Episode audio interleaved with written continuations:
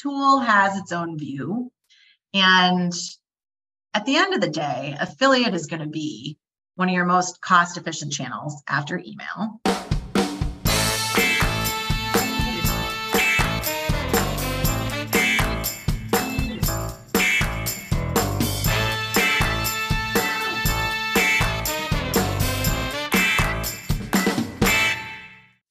Okay, welcome back to the Marketing Playbook presented by Details Interactive. Here you'll take away three game winning marketing plays every episode to take back to your team. I'm your host, Mark Friedman, and my career has been focused on direct to consumer marketing, direct mail, physical retail, and digital commerce. This is episode number 66, and today's guest is Melissa Feemster, co founder of Team Bespoke. Melissa is a longtime industry friend who's gone from working in a large advertising company, Rakuten, to having co founded her own digital agency.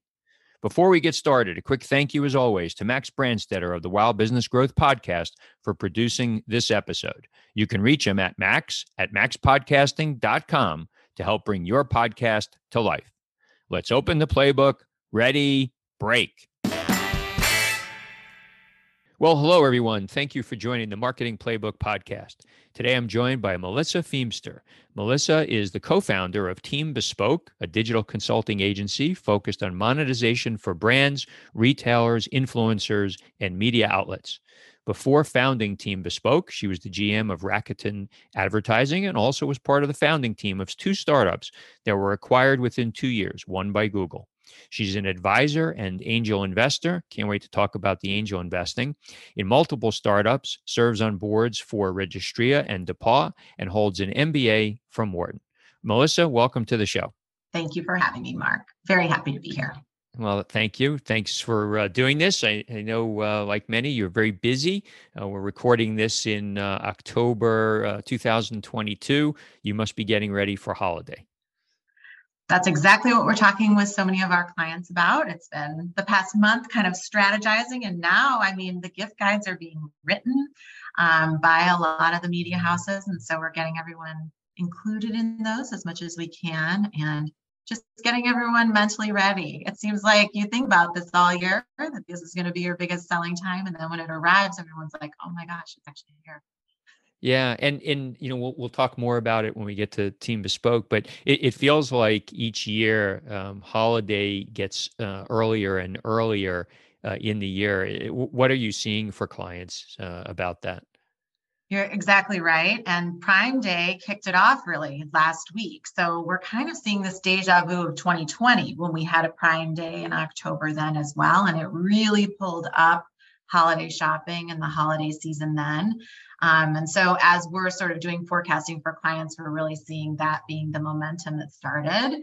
And then now having a lot of friends and family deals you're seeing out there, especially in beauty over the next few weeks. And then you'll really start to see deals ramp up throughout November earlier and earlier uh, as longtime listeners of the show, and as I, I mentioned to you when we uh, we connected here, you know I've been doing this for uh, almost two and a half years now, sixty plus shows, uh, and I'm very consistent. I am a creature of habit. I like to start the show with you know giving the audience some perspective on the guest, but letting them do that. And what we call it is the first story. So, what's the the, the kind of the quick version of the first story of Melissa Feemster?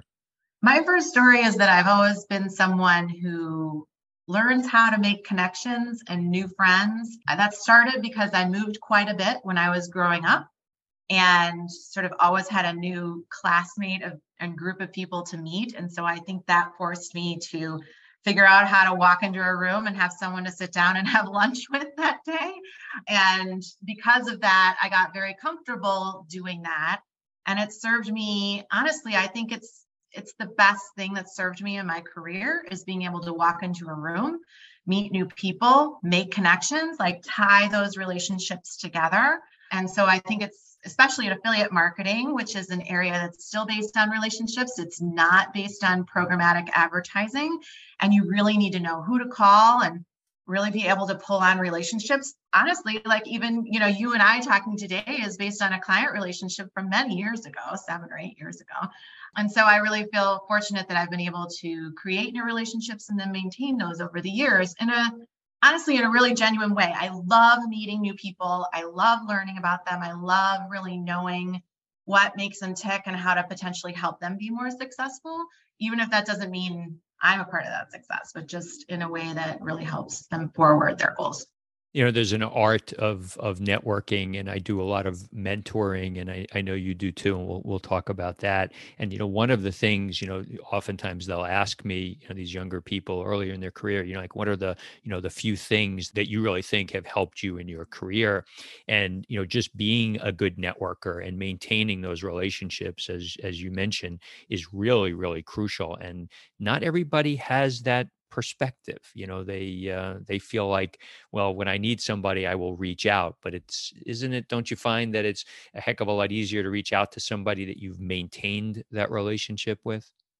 Absolutely and that's where i think in some ways you know you can learn parts of this but you have to kind of really enjoy it in order to make it genuine right? Because otherwise it does become like what you're saying where you just reach out and talk to people when you really sort of need something or want to ask a question or something. But when you truly do enjoy knowing people, I think that that's what makes it easy because you're not having to work at it and it makes it really genuine to be able to keep in touch with people over the years. And that's what I, it really gets me up every day and gives me energy. And that's how I thrive you know one of the questions uh, that I, I, often hear geez i went to undergraduate. I'm i'm i have my my idea of what i want my career to be. I'm trying to decide whether i go to graduate school or not perhaps you know doing it by giving up a job and and going full time and there's the opportunity cost. You, you went to graduate school. What went through your mind when you were making that decision? It was different back then in some ways than it is now. Um, what went through my mind back then was I really would like to further my education, have a challenge. And at that time, I thought I might want to become a consumer packaged goods marketer. And to do that, you needed an MBA in marketing. Um, and so at the time, I was working in an advertising agency that did direct response television, and I loved it. But I really thought that I might want to make a career change. And I also really had always wanted to go back to school as well. Um, my parents both have master's degrees, and so it was sort of something in my family that I think was treasured and important. Um, so I, at that time, you had to really wait four or five years after undergrad. I went to business school between 2002 and 2004. So, you know, it's been quite some time now and things are different. Um, but when I applied to Wharton, my objective at that time was to get an internship at a consumer packaged goods company and then do that job when I got out. And where did you grow up? I grew up moving a lot. So I grew up in the Midwest a few places. And then I ended up actually doing high school in Dallas, Texas. And that's where my parents have stayed. Okay, and you know you you had you know uh, some roles out of uh, out of school, but you know most formidable uh, formidable period was with Linkshare. So uh, maybe explain what Linkshare is, how it evolved into Rakuten, and you know I'm particularly interested in you know what you were doing there, but also um, you know working for a company like Linkshare that then got acquired, um, and how that was to be working there during that time. Sure, absolutely. Well, when I went to Wharton, I did my summer internship at Campbell Soup Company, and I learned that I did not want to become a part of the consumer packaged goods industry, which was an amazing lesson to learn in just three months rather than, you know, kind of going out and finding a job. So when I graduated from Wharton, again, it was different then. There wasn't this wonderful entrepreneurship program there is now. You know, Warby Parker hadn't been founded. Like it was very much still structured into you're an investment banker. Maybe you'd go into a hedge fund, which was like seemed new then, or you know you sort of go out on your own. So i went out on my own to, to really find my job and i got lucky that linkshare accepted my application. I, I applied to be an analyst at linkshare and leanne dietrich pulled my resume out of there and said we really would like you to come and start a client services team here in the chicago office. We've really been much more focused on kind of creating client service from scratch and we need someone to create this department create an industry leader out of a services team and we would love for you to start that. So i got really lucky and at that time you're right it was linkshare and within a year it, it was acquired by rakuten. Um, linkshare was a privately owned family business founded by a brother and sister stephen and heidi messer. They were fantastic visionaries in figuring out early online e-commerce. And Stephen had a real penchant for analytics, and he um, also had formed a joint venture with a company in Japan. So he had really gotten to know the Japanese e commerce market. And through that, got to know Hiroshi Mikitani, um, who is the founder of Rakuten. And so we, Linkshare at that time was the first acquisition made by Mikitani-san outside of Japan. So we had done a number of different acquisitions over his his career, but we were the first one in the United States and first one in another country. So it was really formative, I think, in my career development to be a part of the team that evolved in this acquisition. And I feel really, really lucky that I got to see that from scratch. And, and Linkshare's business model was was what? entirely affiliate marketing focused at that time and you know back in 2004 2005 um, the acquisition was completed in 2005 you know pretty nascent very very new you know we we all tend to work with you know lots of business partners um, you know you and i have a, a, a few mutual friends uh, actually in the industry one of them uh, being adam weiss and I was asking you a little bit about you know working with Adam, and you know you had a very interesting take on it about how uh, business relationships you know you can be made better by people around you. Talk a little bit about that. Absolutely, absolutely. So Adam preceded me at Linkshare, but quickly we started working together and sort of leading two sides of the business and eventually our careers would progress to where we were each sharing the job of leading the business as general managers and when he and I started working together, he gave me a book called Working Together. And it's actually written by Michael Eisner. And we lived the philosophy of this book, I think. And I thought it was such a neat book. It, talk, it profiles a number of duos who manage companies. And the premise is what you could each accomplish individually is actually a greater outcome when you work together and you truly create a vision of something together. And I didn't know it at the time, but I really love the opportunity to not just work on my own, but work with other people. And so now I have co-founders at Team Bespoke who I really, really treasure. And I, I think I create better outcomes when I am working with a team member who we can work in lockstep and really create something great together. Yeah, uh, you know, it's funny you know, when you, you go through interviews. You know, they ask you the, you know, the the cliche question: Do you prefer to work as your, you know, as, uh, independently, or do you prefer to work, you know, collaboratively? And you know, I think everybody the answer that they're looking for is that sure, I love working collaboratively, but um, you know, not everybody is is uh, cut out to be working that way and to be effective. That's true. It takes a lot of communication to do it too. You know, it's the same in like a marriage or other relationships you have with you know other people if you're not on the same page then everybody on the team knows it real fast. And so um, i'm really proud that i have had a lot of examples in my career really working closely with people and creating great outcomes because i really enjoy it we, we talk about you know working and and guiding uh, people. So and i mentioned my mentoring that you know mostly that i do through xrc labs but you know do some other independent uh, mentoring which i i find really rewarding. I, I always find that i not only do i hope i'm imparting some wisdom but i always learn something um, you know, oftentimes these are people early in their career; they're they're developing and building. Um, so I, I know you do some uh, mentoring as well, uh, and I think you mentioned it was TechStars. Tell us about that.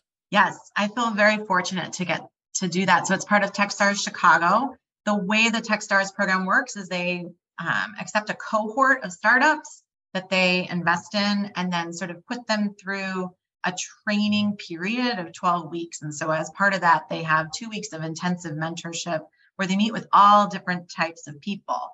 And I feel really fortunate to be included in it. I am I am not, you know, the investment banker typical VC material, you know, very much a small investor, but I don't think there's a lot of folks with marketing and especially direct marketing expertise that are part of the pool of mentors. And so I feel like we always have really good conversations. And I've been fortunate enough to sort of continue on with relationships of like unofficial advisor and mentor with some of the folks I've met along the way.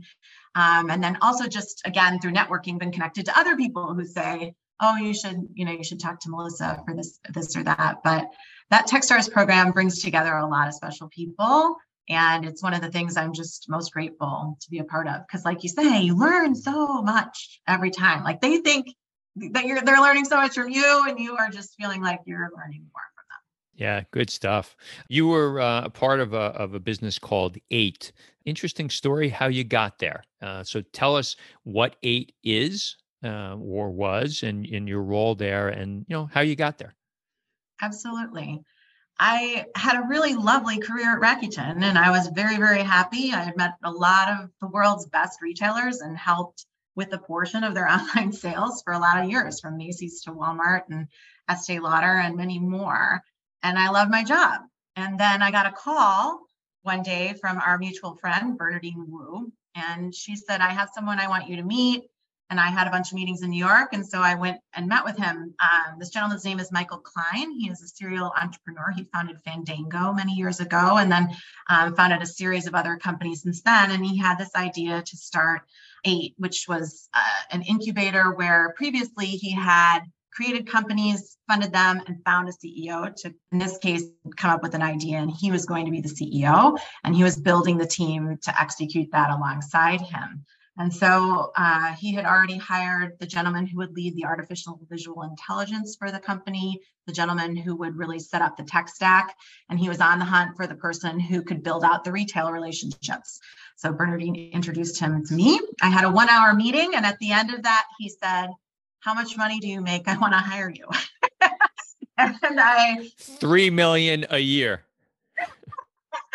I felt like I was in the twilight zone. I mean, I didn't, you know, I I was like, is this man real? Is this really an opportunity? And I said, boy, I'm happy at my job at Rakuten. So thankfully, we continued the conversation beyond that one meeting. And I took that leap into the startup world. And I'm so thankful I did because I was able to take sort of that big company um, experience that I gained and get to be a part of the startup world truly and incubate two businesses from the ground up. It was an insane two years of experience. And I am really grateful because it set me on the trajectory of feeling confident and enough that I could own my own business one day. And did you go directly from eight uh, to start Team Bespoke? There was a little interim in there. So while those acquisitions were happening, um, we were fortunate enough to have one of the companies we started get acquired by Google.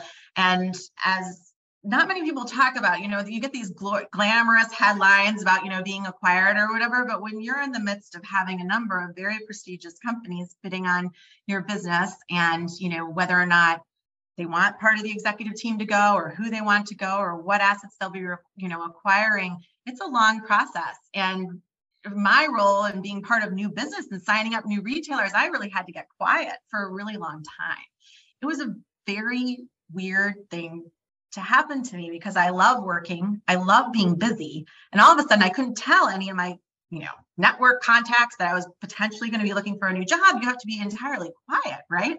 So it was an interesting experience actually. Of course, very grateful for the outcome, but through that I sort of quietly started to consult with some very good friends and I was Feemster consulting for a little while. When the acquisition closed, then I kind of was a little bit more public and then quickly became lonely, honestly. And, you know, I had the fortunate meetings with my co founders where they were sort of thinking about doing something similar. And we hatched the idea for Team Bespoke then and, and gradually came together. All right. Well, we're going to talk about Team Bespoke, but before we do that, um, we you know we both talked about angel investing. So for those that might be listening, you know, how would you describe what angel investing is? I think it's anytime you're taking a very early chance on a founder and funding it in some way. And I don't think there's really a check limit I would put on that. I don't know if you would, but I feel like it could be kind of any amount and usually fairly small, not at a sort of, you know, VC level in any way, but one where you have enough meetings with the founder that you feel like you'd really like to help them get started in both a monetary and usually also kind of an advising yeah, it's interesting you used the the term founder because you know at least for me, you know, you're making a bet on the founder. Um, you know, you've you've got to and be interested, you know, your perspective. For me, you know, I, I've got to understand or at least have some reasonable understanding of the business that they're trying to be in. But for me, I've made my decisions mostly on the founder. How about you? I agree. Yes, um, definitely based on that, and a little bit also based on the business model, and maybe just do you believe there's you know potentially a, a path to profitability there i'm a little bit less of a I'm I'm pretty conservative, I guess I would say, from a risk aversion standpoint. And so I'm probably not the girl that's going to be betting on something that I completely don't understand, um, but one where I really do feel like there's a path to profitability in the future as well. Well, you can't be that conservative if you're doing angel investing because that is not for the faint of heart. That's for sure. I look at it as once the money's gone, it's it's gone. I don't I don't ever feel like I'm going to get it back. I don't know if you yeah. think about that, but I sort of feel like it's going to be lucky. Yeah, and that's absolutely the way you know that uh, I think you have to do it. And you know, I was lucky. I I had one. Um, it was beginner's luck that you know did really well, and you know, so that gave me. I, was going to say it gave me more confidence. I don't think it gave me more confidence. It just gave me some cash to be able to play with and start doing you know some other things. Um, so of of the many things that I do, it's one of my most favorite. Do you have a direct to consumer business? I enjoy connecting with guests on this podcast because it reminds me what I love to do strategic and tactical consulting for businesses like yours. If you'd like to speak with me about your business and see how you can add a fresh set of eyes to your team, contact me at mark at detailsinteractive.com. Now, let's get back to the marketing playbook. All right, so let's talk about Team Bespoke. Um, I talked a little bit about it at the top, but how do you describe what it is and the problems that you are helping people solve? Sure. We like to teach people the affiliate marketing business. So that might be on the advertiser side of the house, it might be on the publisher side of the house. It could be in a consulting role, it could be helping people start their first affiliate program they've ever had. And nowadays, the word affiliate encompasses a lot more than it used to. So it's not just deal sites and things like that will help you start an influencer program will help you work with different media houses alongside pr or in place of a pr agency. Um, so really it's all about getting the word out about your brand in a way that's done through partnerships um, where that partner is paid a commission when they make a sale. And if you took um, you know one or two clients that you know you're most proud of, either you know today or perhaps uh, you, you, worked with them in the past, when they came to you, what was their you know what, what are these folks coming to you with? What problem are they saying, Melissa? We can't figure this out ourselves usually it's a manpower thing in some ways like sometimes they they do they really know the concept of what they want to accomplish they want influencers to be seated with their product and be talking about them and be able to be either have a coupon code that's tracked or be able to have their links tracked and um, be compensated for when they talk about the brand. They come to us and say, We know that we want to get more coverage in Vogue and The Knot and potentially on something like the Wirecutter. And how can you help us get placements there? And they say, We also know we probably need to have a traditional affiliate program. Um, and so we know you can help us with that. So it's really, as I mentioned before, affiliate remains one of the very few e commerce channels that remains very work intensive. It takes people, it takes relationships, it takes knowing who to call.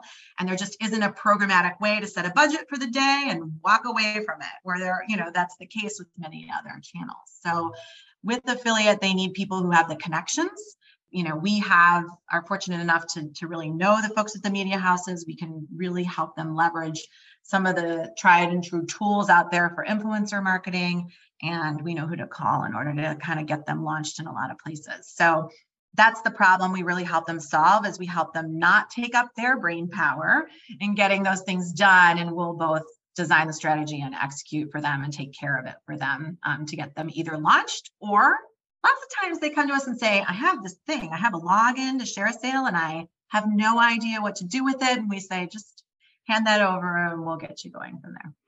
You know, the, the affiliate marketing you know kind of space you know has tended to be highly promotional.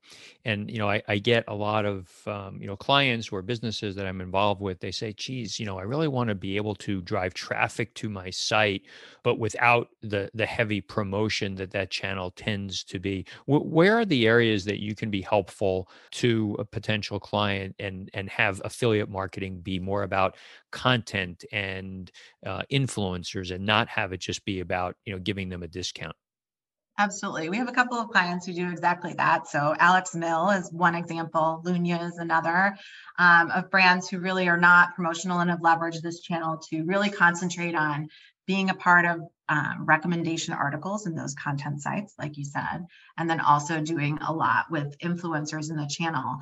What I will say though is that the brand needs to sort of tie that into the, you know, sort of 360 efforts they're making. So you can't do a promotion one place and then expect it not to sort of leak through. But, you know, someone like an Alex Mill will have on their Black Friday um, pop up, there will there will not be a discount there. So they're a brand that truly sort of lives through that fact that they don't do discounting and um, there really are deals to be found. And in that case, then we can blow the channel out with a lot of messaging that really talks about new releases, um, talks about the mission of the brand. You know, a lot of brands these days have really um, lovely missions that they're tied into that we can really get some coverage on. So, for example, Scotch Porter is a brand of ours that we work with that's a black owned business and so that gives us a lot of sort of talking points in order to really push um, the ability for people to shop through a Black owned business um, and not have to focus on discounting as much. You know, one of the things, you know, you're helping businesses, but you are a business as well, right? Um, and you, you've mentioned that, you know, you've been somewhat deliberate in growing the business so that you could be, you know, controlled and, and providing the appropriate service. So how does that all, you know, play into your mind of how big do we want to be in this business that we've created? It's a really fortunate position to be in, but it's something you don't hear a lot of podcasts or other things talk about, which is we've actually really had to grow very carefully. And we could have grown a lot more quickly than we have. And so we've had to be a little bit deliberate, like you said, on how many clients we take on and how quickly we sort of add new services and new team members. So, in the three and a half, almost four years of being in business, we've really sort of added team members slowly and added clients slowly. And honestly, I've I've had this very strange conversation with people where I've had to say, I would love to help you, and I'll have an intro call with you, and I will send you off with a lot of advice, but I actually can't have you hire me right now because we're full. And I've really wrestled with how quickly to grow, how much risk to take on, how we want to structure the business in a way that helps me and my co-founders also sleep at night well um, so that we know that we're building a sustainable business for the long term. The the partnerships that you help your clients work you know through you know one of the, the challenges in in affiliate marketing is determining incrementality and and whether or not it's truly valuable to the business. So how, how are you helping them think through that it depends on the client and the data that they have access to. So, you know, in our case, we work with a lot of startups who are either spinning this up for the first time alongside all of their marketing efforts, like they're truly launching the brand and we are launching the same day as them. And so, in that case, incrementality doesn't come along for a little while longer in the life cycle. Um, for more established brands, it's absolutely a discussion, and it kind of depends on how they look at things internally. Is it just new customers that they look at from an incrementality standpoint? Are they looking at lifetime value? How are they kind of pulling in the data? What tools are they using? So we'll kind of plug in with each client. We have a couple that just um, started using a tool called Northbeam, so we've been sort of working with them to get plugged into that. Every tool has its own view. And at the end of the day, affiliate is going to be one of your most cost efficient channels after email from a cost perspective. And you can you can sort of do the incrementality analysis and analysis paralysis as much as you want, but it's real hard to make this channel look unprofitable on its own. What's more often done is that they need this channel to cover up the sins of some other experiments that are going on.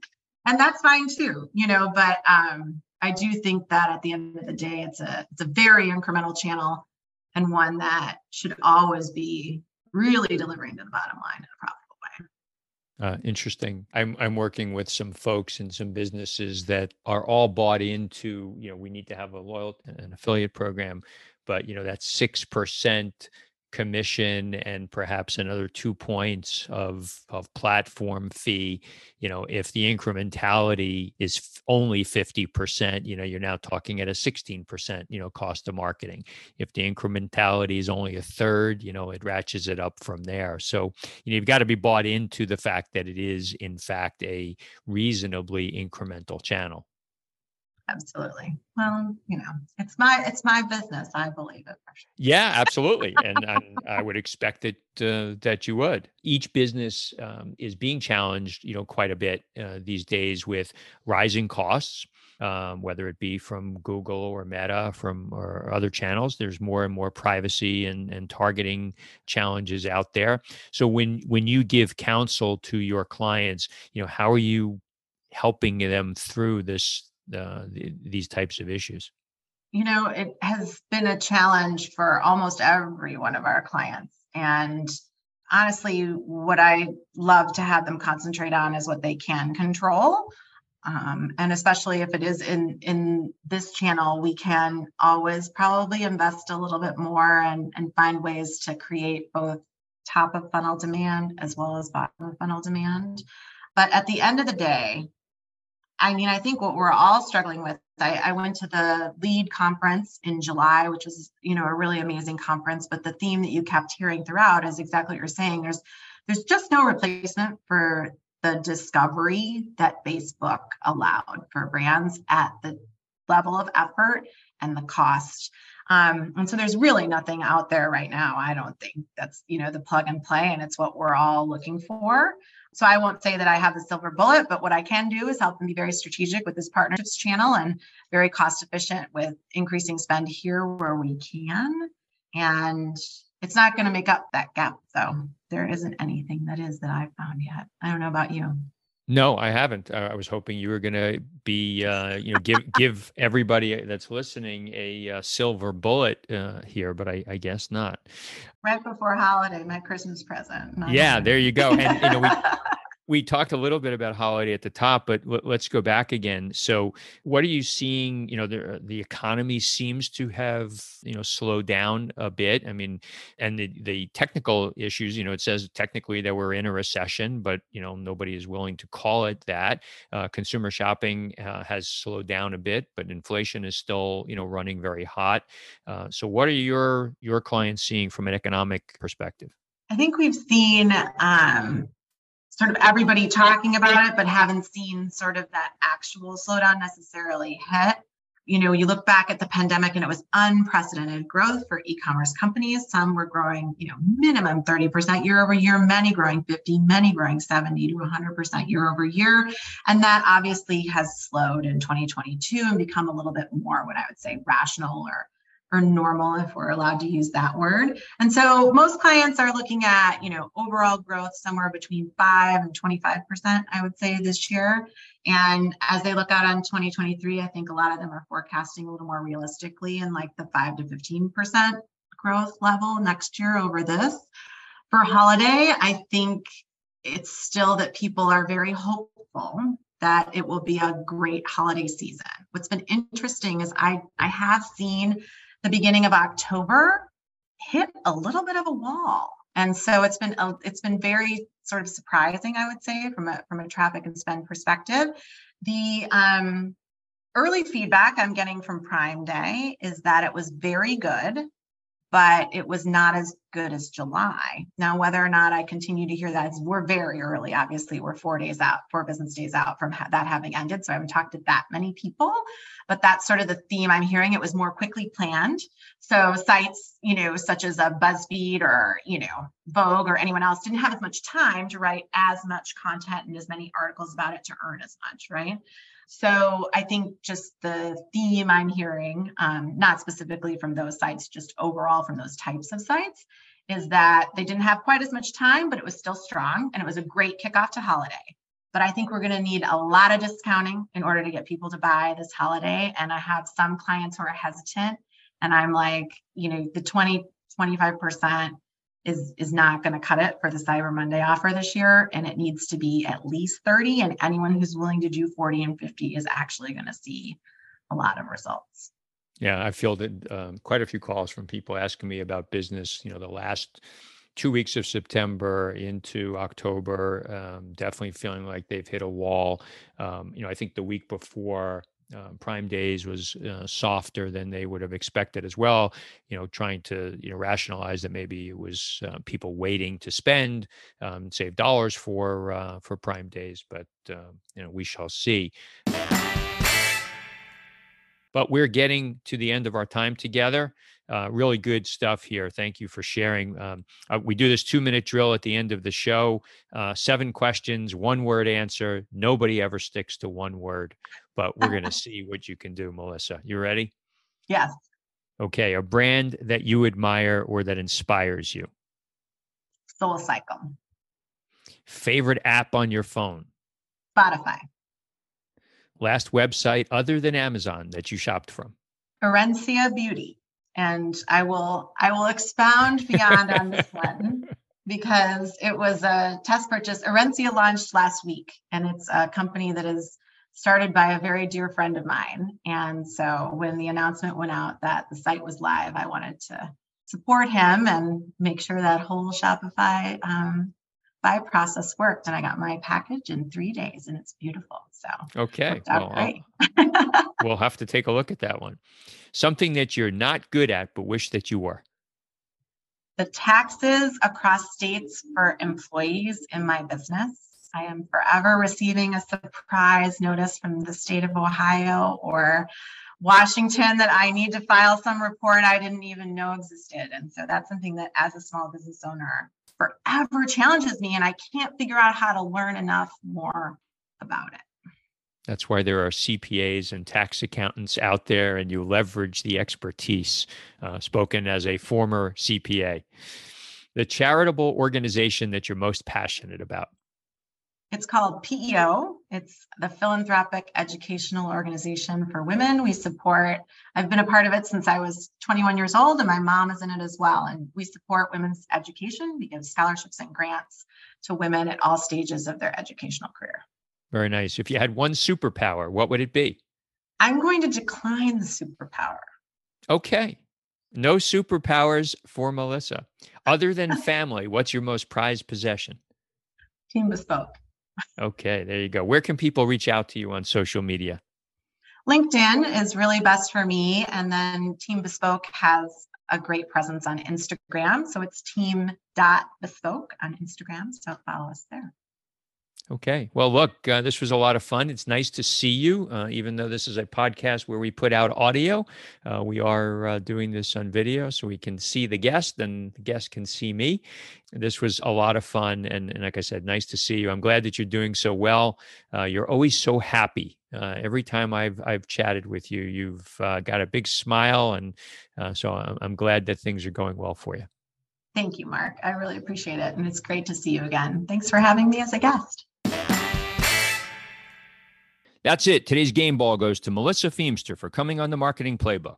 To me, today's three game winning marketing plays were as follows. Number one, if you're a new business owner, one of your many challenges will be to see how quickly you can and want to grow. So often we think that the measure of success of a business is based on how big you are. Melissa calls out that Team Bespoke has risen to a size that the co founders are comfortable with. They believe they serve their clients well, it keeps the internal team busy, and providing a quality service to their clients. Number two, Melissa references a book called Working Together, written by Michael Eisner. It focuses on duos who manage companies and describes how they're effective working together. They make each other better. It's the classic one plus one equals three. Give some thought to how you can make others around you better at what they do, but also find that someone who can make you better. Number three, there's no replacement for establishing and maintaining relationships in a genuine way. You cannot expect to be able to reach out to people only when you need something. Sometimes it's just about saying hello and seeing how that other person is doing, their family, their work. Just say hello. In the long run, when the time comes that you do need some help, you'll be able to feel much more comfortable connecting with these people. Thank you, Playbook marketers, for listening to another episode. If you want to check out more pages of the marketing playbook, make sure to subscribe on your favorite podcast spot and leave us a five star review on Apple Podcasts. You can also follow us on Twitter at Details Interact and learn more at detailsinteractive.com. Until next time, the devil is in the details.